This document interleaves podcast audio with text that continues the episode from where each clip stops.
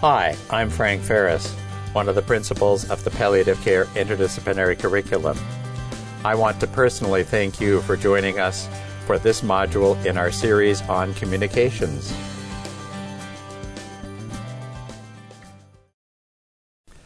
Hello, I'm Charles Von Gunten, and I'm here to talk to you about how to discuss hospice care. This is a module that's designed to help you learn how to have this conversation. But before we get there, I want to spend a little time on the word hospice, where it came from, and some of the data so that you feel confident in why you're discussing hospice care.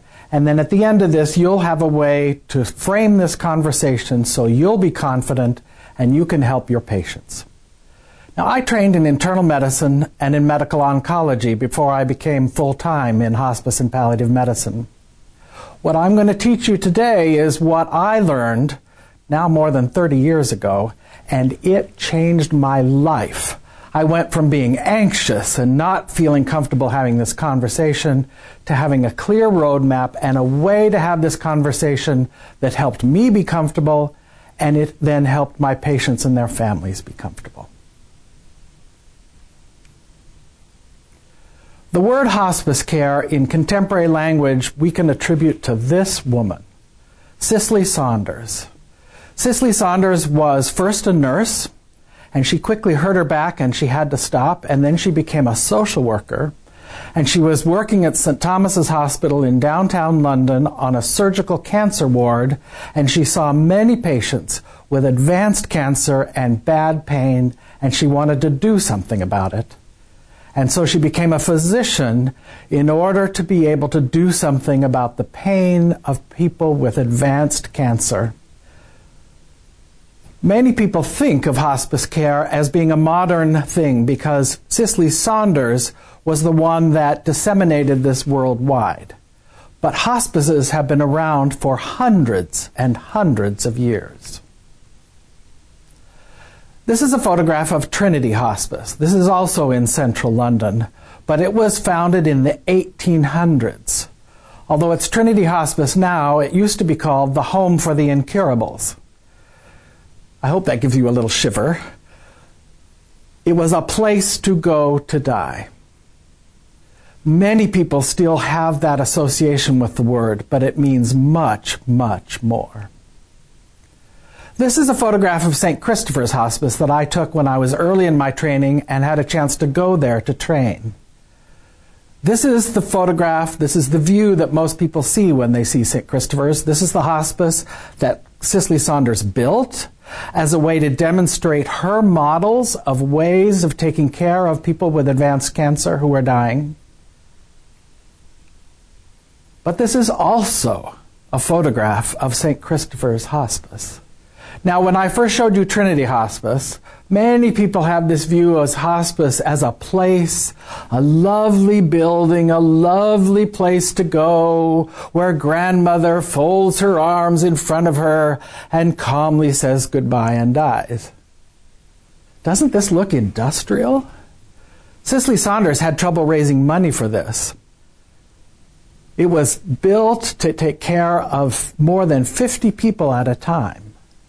The reason I show you this is too many people get caught up in the way a hospice looks rather than in the care that is delivered there. But it's the care that was delivered at St. Christopher's that sent this around the world. And that's the important thing to take away. So this brings up the issue of how we use the word hospice. Globally, the word is used in several different ways. I've illustrated with these photographs the most traditional use of it, which is a place. A place with beds, a place to go to die. But it also means a team based approach to care toward the end of life. That team of doctors, nurses, social workers, chaplains, therapists, pharmacists working together can see people anywhere.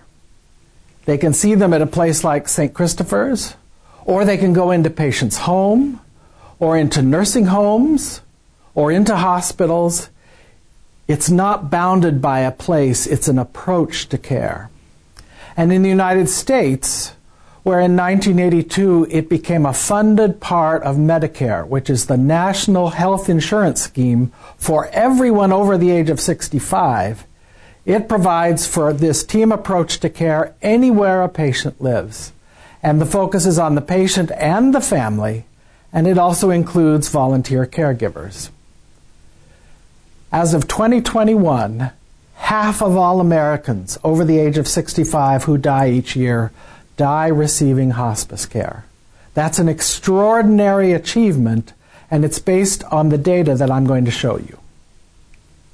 I want to touch on the words hospice versus palliative care.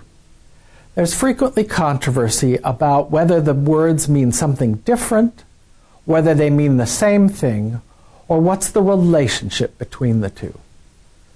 The phrase I like best was written by Cicely Saunders herself. She wrote this in a foreword to the Oxford textbook of palliative medicine.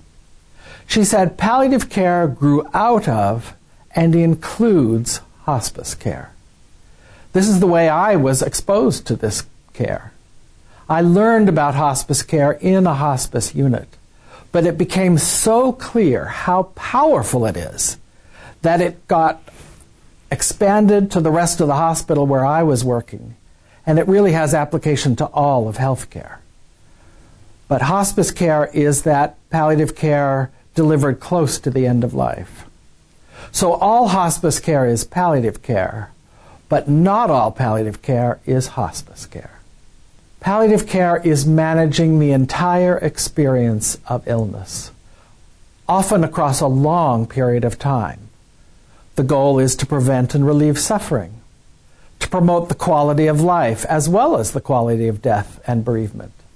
It's for any diagnosis, not just cancer, and it's for any time there is the need. I like showing this pictorially because for some people it makes sense when they see a visual of this. So in this diagram, if you think of all the care that someone will get for a serious illness, it could be cancer, or it could be heart failure, or it could be emphysema. But if all of that care from the time of presentation to the healthcare system to the time of death is that red box, and if all the care that is needed by the family for bereavement is in that yellow triangle, meaning the intensity of bereavement support is most needed right at the time of death, but it also extends over time then where is the palliative care? Where is it needed? Well, there is a need for relief of suffering and improving quality of life early in the presentation. I can think of all the patients that I've seen with cancer who presented because of serious pain, and the patients with heart failure who had serious shortness of breath. Same with emphysema. Being able to manage the symptoms and the suffering early clearly makes the course of the illness and the quality of life better. It's not end of life care. During that period, during all of that period of the red box, that could be over years, there is still need for symptom control, still need for patient and family support, still need for attention to emotional, practical, spiritual issues. That can extend over years. That is all palliative care. But as the disease progresses, if the cancer is getting worse, if the heart failure is getting worse, palliative care needs increase and palliative care often intensifies over the last few years of an illness course. And then end of life care, and by really just a convention, at least in the US, that's the last six months of life, as a time for enhanced palliative care, and we call that hospice care. Can't forget, there's a need for bereavement care for families. But palliative care is across this entire spectrum from presentation through to bereavement. So, one way to think of this then is hospice care is enhanced palliative care that started at the beginning of the illness but is intensified and enhanced as illness progresses and as death is near. So, in this diagram, then, Again, where the red square is all the health care, hospice care is that small period when the prognosis is less than six months, at least that's the access to the Medicare hospice benefit in the U.S., before death. So, enhanced palliative care, even though palliative care can extend across the course of illness. Let's touch a bit on the value of hospice care. This is from Joan Teno's study of a representative sample of all Americans who died using a look back survey technique of their family members. 1,578 people who died was represented, and they were chosen to represent all of Americans. The families were asked about the quality of the end of life care. On this graph, you can see the, the scores for those who said the quality of end of life care was excellent. And you can see the percent there on the left hand x axis. And the, the four columns then are where the person died. The first is when the person was receiving home health care, not hospice care. Home health care, nurses, other visitors at home, but not with the experience of a hospice team. Second is those dying with hospice care, a team, and in the U.S., primarily seeing people at home. Third was people who died in a nursing home but without any other support there. And the fourth you can see there is the hospital. Now, early in my career, when I was training um, and getting my PhD, I had a mentor who said to me, Charles, it's best to, dis- to um, study something where you don't need statistics to tell the difference. So if I said, if you look at this, is there one group where it stands out that the quality of end of life care was much better, nearly twice as good, you would say hospice care. This data, in my judgment, is the best scientific evidence for you to say that hospice care is the best care for someone who is facing the end of life. It's a scientific fact. Now, from that same study, there were other questions that were asked of family members. Here, the, um, uh, in the blue, you can see if the family said the patient wanted more pain relief. In the yellow, the patient wanted more physician contact. And in the green, that the patient got no respect. Now, as your eyes go across these same four categories, which one was the best? Well, I hope you can see that the hospice was the best.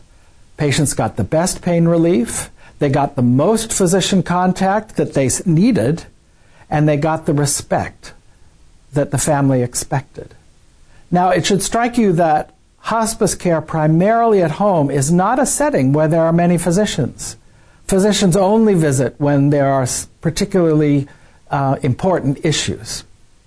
But the place that is crawling with physicians, at least in the US and everywhere else I've visited around the world, hospitals have physicians. How could it be that more than 50% of the families said the patient wanted more physician contact was in the hospital. And where was the pain relief the worst?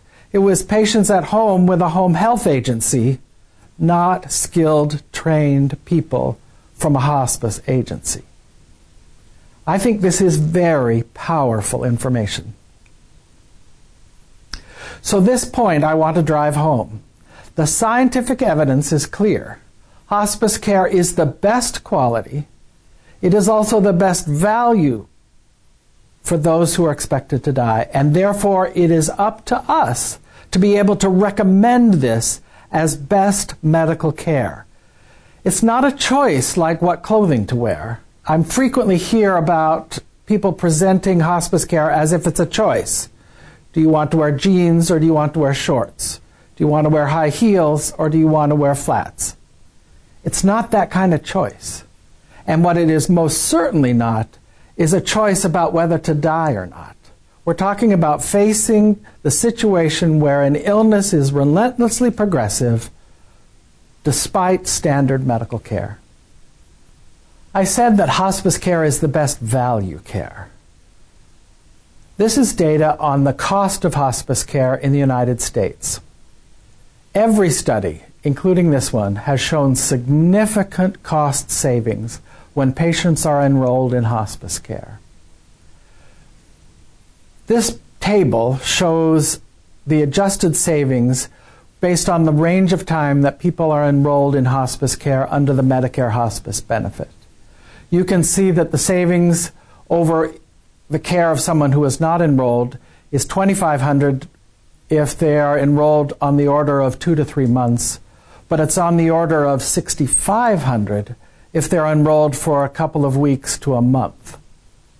Now you might ask yourself, well, why would that be? Because it does cost money to be enrolled in the Medicare hospice benefit. Those nurses are going out, social workers, chaplains, physician visits, medications, that's all expensive. But even for those short periods, there is even more savings because you're avoiding hospitalization. That is the overwhelming benefit of being enrolled in hospice care.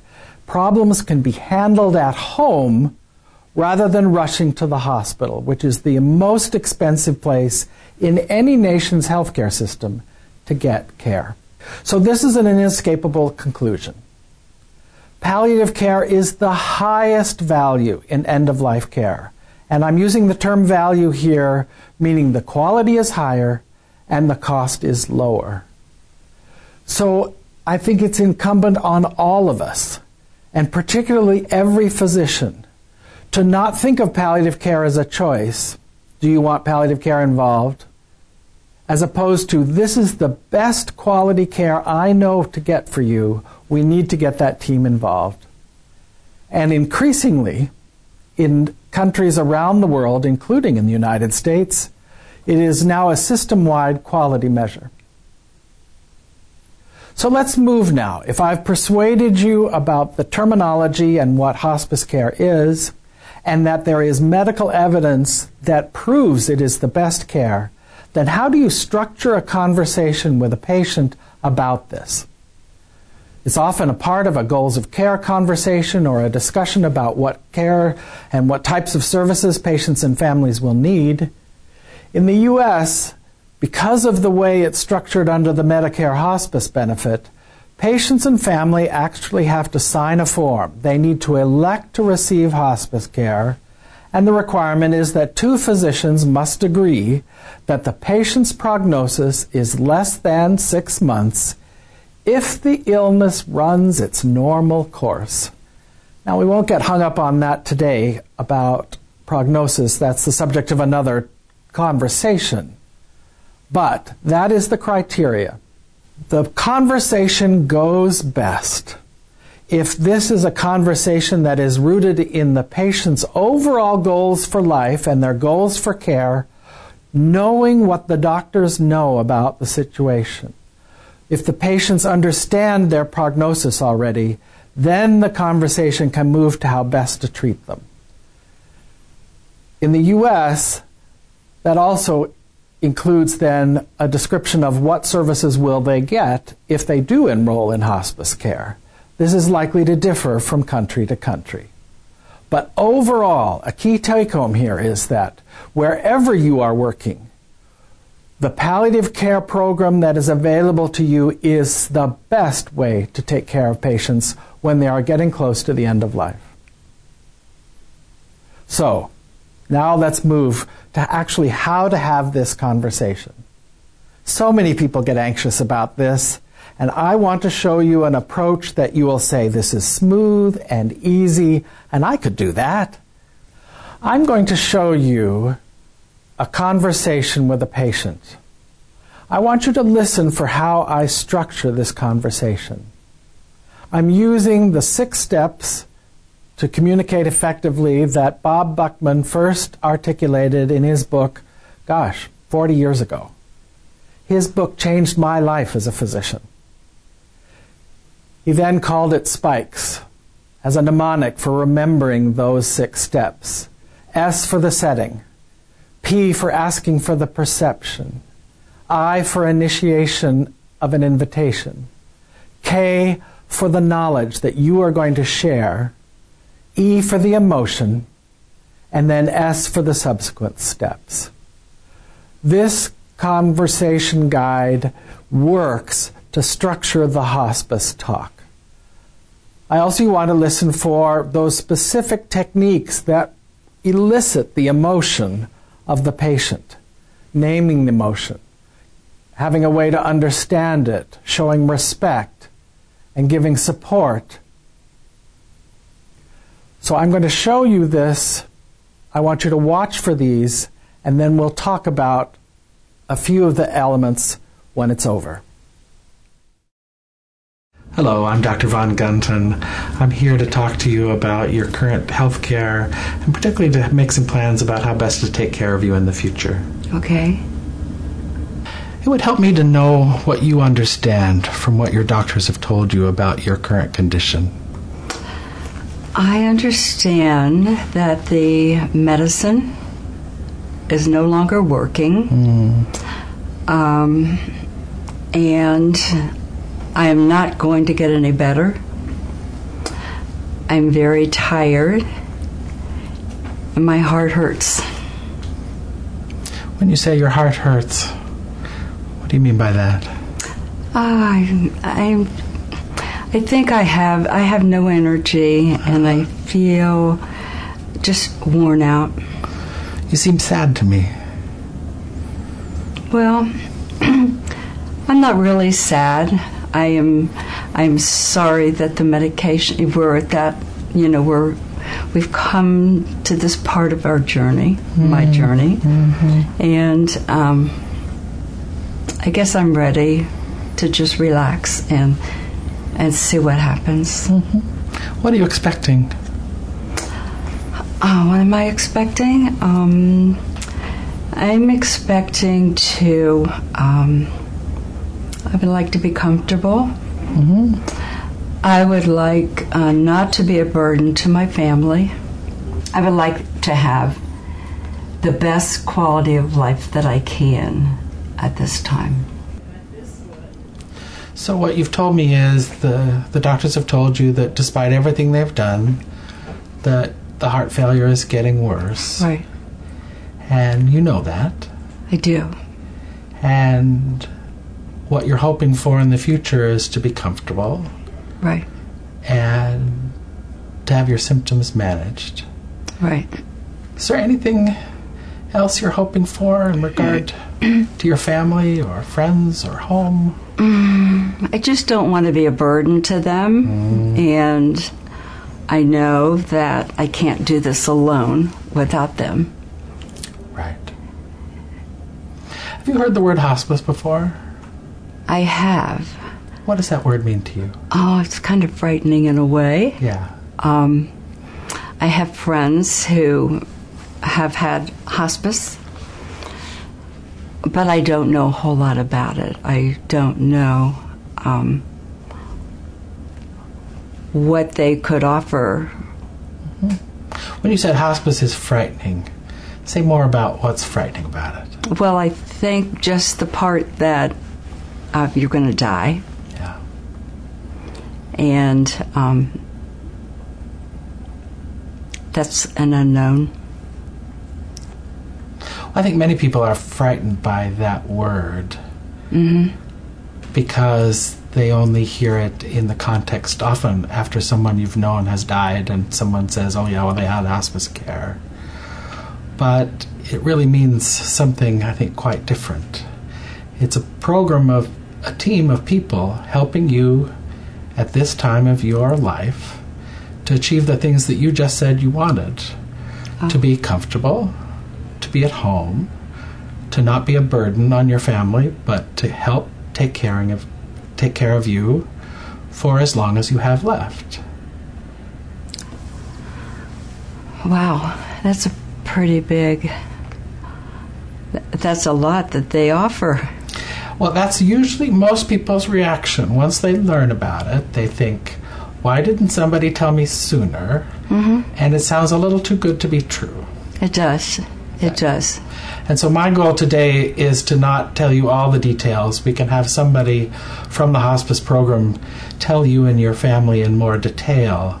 my goal today was to to introduce this concept and tell you that I and the rest of your doctors think this is the best way to take care of you at this time of your life. Okay. Sounds good. So I think the the best thing would be to to make an appointment. Now I can call them or I can give you their telephone number and you can call them. And I recommend you have them see you at home. Okay. And could I include my family in this? I think that would be an excellent idea. Okay. I would like to do that. Just to see what they do really have to offer. Right. And then after you have that conversation, we can get together again to talk about what you learned, and I can help you with any further questions and maybe make a decision. Okay. How's that as a plan? Okay. Sounds good. Okay, thanks. Thank you. Thank you. So let's debrief what you just saw. I only want to make a few comments about a few key pieces of how this went. First, did you notice how long this was? I can tell you, this was not edited. This was shot through from beginning to end. There are no breaks. And it was on the order of four, four and a half minutes. So many people, when they think about having this conversation, think, oh my God, it will take hours, hours, and I don't have time, so I'm just not going to bring it up. In fact, structured this way, it can be very direct and short. So that's the first point I want you to notice. That for the average patient, this doesn't need to be a difficult conversation. If you notice, I asked her about what she understood, and that took a few phrases because she was being so short in her responses. We learned that she knew everything, as so many patients do. You cannot have the hospice talk if the patient doesn't know. Now, there are some patients who don't want to know, but then the conversation should be with someone else. But for the average Western patient, they already know, but nobody's asked them. She knew everything. And you notice then I summarized to be absolutely certain that we were uh, communicating well. The second thing I want to point out there is the emotion. That took a few questions, but do you notice that I was guiding this conversation primarily with questions? She did the most talking. In interviewing this woman, the comment that my heart hurts was, I might be um, surprising to some, and I'm thinking of those for whom English isn't a primary language or you're not um, in American culture, where Americans use lots of euphemisms. I didn't know what she meant. My heart hurts. Was she having angina? Was there some structural problem? But she was using it as a reference to her heart as an emotional organ, and that she was sad, which is appropriate. It helped tell me, yes, we are talking about the same things. This is a hard point in the progress of the illness then I want you to notice that I, when we moved to the knowledge part, I used the phrase, Have you heard the word hospice? As a way to introduce the topic, it helps surface if there are any preconceived notions. The most standard one is, oh, hospice, that's where you go to die. I want to elicit that and so that I can then assuage the concern. For this woman, that wasn't the case. More and more over time, many people have heard about it. They've known people who have had hospice care. They have a positive um, attitude about it. They just want to know is it the right time, and that's what they're looking to you for. For this woman, I could then move on. And you notice I recommended it as the best medical treatment for her at this time of her life. And then the conversation went very quickly there to, all right, then, how do we set this up? What are the next steps? So, in summary, This is a straightforward conversation. You have the tools. You know why you need to do it because the science is clear. It's the best way to take care of patients. And you know the value that this brings to your patients, their families. And I give you great courage to have this conversation on a routine basis for those who need it. Thanks very much. Thanks again for tuning in. I hope you'll rate and review this podcast and share it with your colleagues and your friends. So you don't miss any of our new content, make sure you are subscribing to PCIC podcasts. PCIC is sponsored by PalMed, where our aim is to advance palliative care globally and ensure all clinicians have the latest knowledge and skill. To access more PCIC content, please visit palmed.us to review our extensive open access PCIC curriculum.